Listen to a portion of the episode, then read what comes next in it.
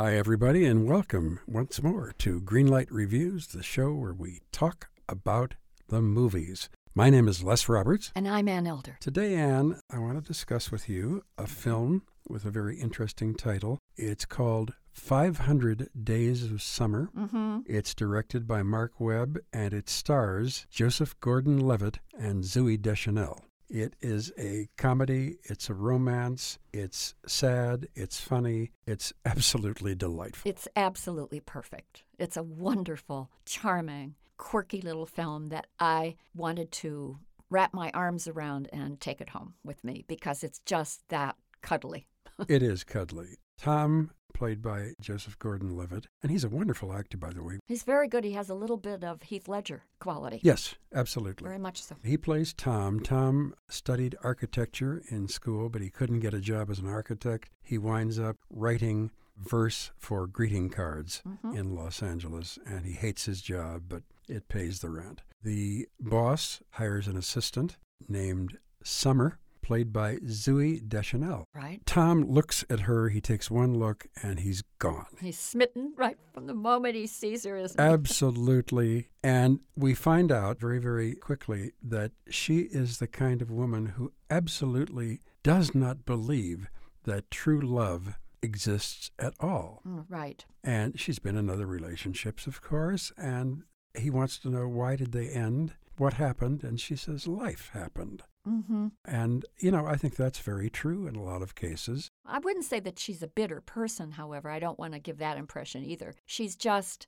realistic to the point where she just doesn't see anything other than a great friendship with some perks, shall we say, Exactly. with our uh, hero, Tom. But he sees so much more. He sure does. The story, it's not about 500 days of summer as opposed to winter. It's about 500 days spent with the character Summer. Mm. And the writers, Scott Neustadter and Michael H. Weber, have constructed this in a very interesting way. They jump from the present to the past. Sure. And they keep showing us what day of the relationship this is. is it number one? Is it number 78? Is it number 422? It pops back and forth. That's sort of a clue, too, to the way our hero, Tom, regards this relationship. He wants to go over it in painstaking detail, and he wants to relive every moment of this relationship, this romance with Summer. And some of it is very bittersweet. It is bittersweet. There are a lot of scenes when they're together where they're just having a wonderful time. They go to a home show and they pretend it's their house and they're bouncing Yes, around from right. the living room to the bedroom to the kitchen and they finally flop down on this bed. It's in a very public place, of course. And he is about to kiss her and he looks up and he says, There's a Chinese family in our bathroom, which was so cute.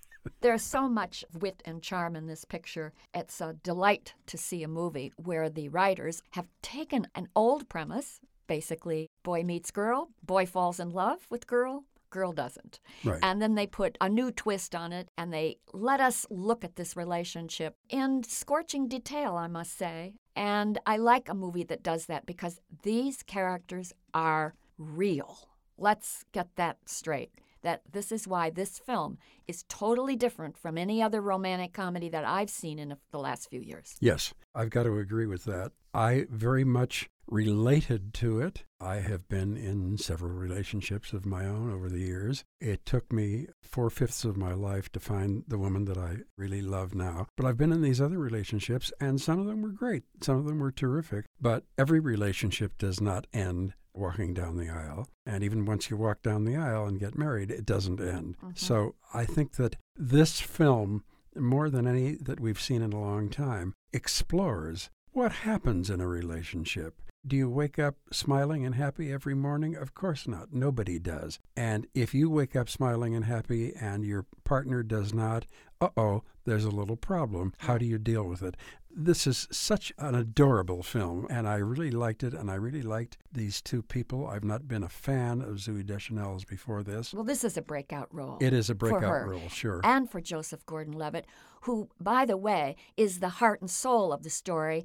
And she is the wispy creature of his dreams. She is the girl that everyone would love to love. She has that kind of quality that I haven't seen well, since maybe Shirley MacLaine in early movies like The Apartment Right. and early Audrey Hepburn. This is the kind of girl that is so delicious and she is so perfect for him. What is so wonderful about the movie is that we, as the audience, know that Tom is headed for heartbreak long before Tom knows it. Sure. So we watch the story unfold and we go, oh no, please don't. And you're so much involved with these two people. You don't want them to end up at the finish line with different mates, with different partners. But unfortunately, as Summer says, life happens. Life does happen. There is a wonderful sequence here. They have been broken up for a while. They run into each other. She invites him to a party at her home. Oh, And the scene is shot, part of it on the left side of the screen and part on the right. His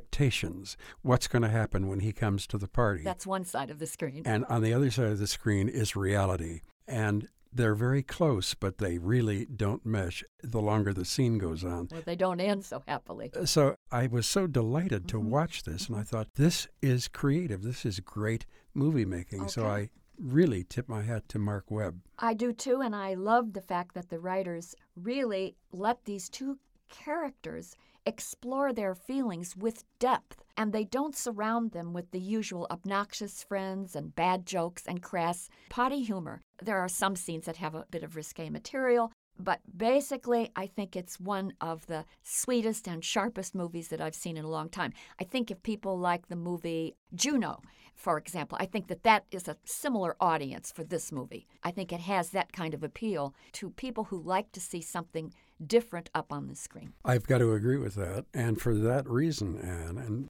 because I smiled through most of the film, and I got a little misty too a couple of times, Sure.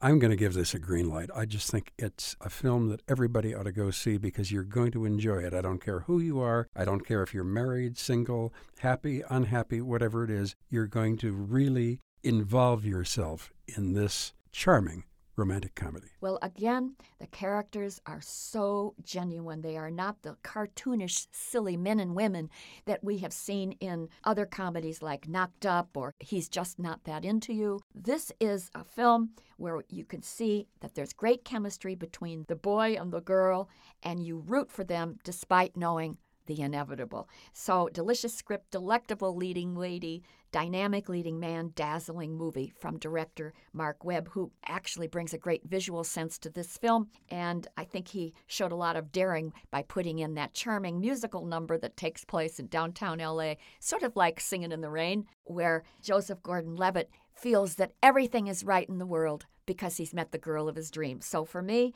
500 Days of Summer gets a wonderfully vibrant green light. Two green lights for 500 Days of Summer, directed by Marc Webb and starring two really, really talented and appealing people Joseph Gordon Levitt and, of course, Zooey Deschanel as Summer. Well, we're going to be back to review many more films shortly because that's what we do and that's what we love to do. Until we see you again, I'm Les Roberts. I'm Ann Elder. And Greenlight Reviews hopes we're going to run into all of you having as good a time at a film like this as we did at the movies. Hello, everyone. My name is Matt Neglia, and I am the host of the Next Best Picture podcast, part of the Film Entertainment Awards website, nextbestpicture.com. On our show, we explore all year long what is possibly going to win Best Picture at the Oscars. We do this by conducting interviews with people within the film industry, holding weekly reviews of the latest theatrical releases, and on our main show, where we dive into various different topics, answer your fan questions, and also do our best to explore Oscar history's past in hopes that it will tell us something new for this upcoming award season race. We hope that you will join us on all of the various podcasting networks. We look forward to seeing you over at nextbestpicture.com.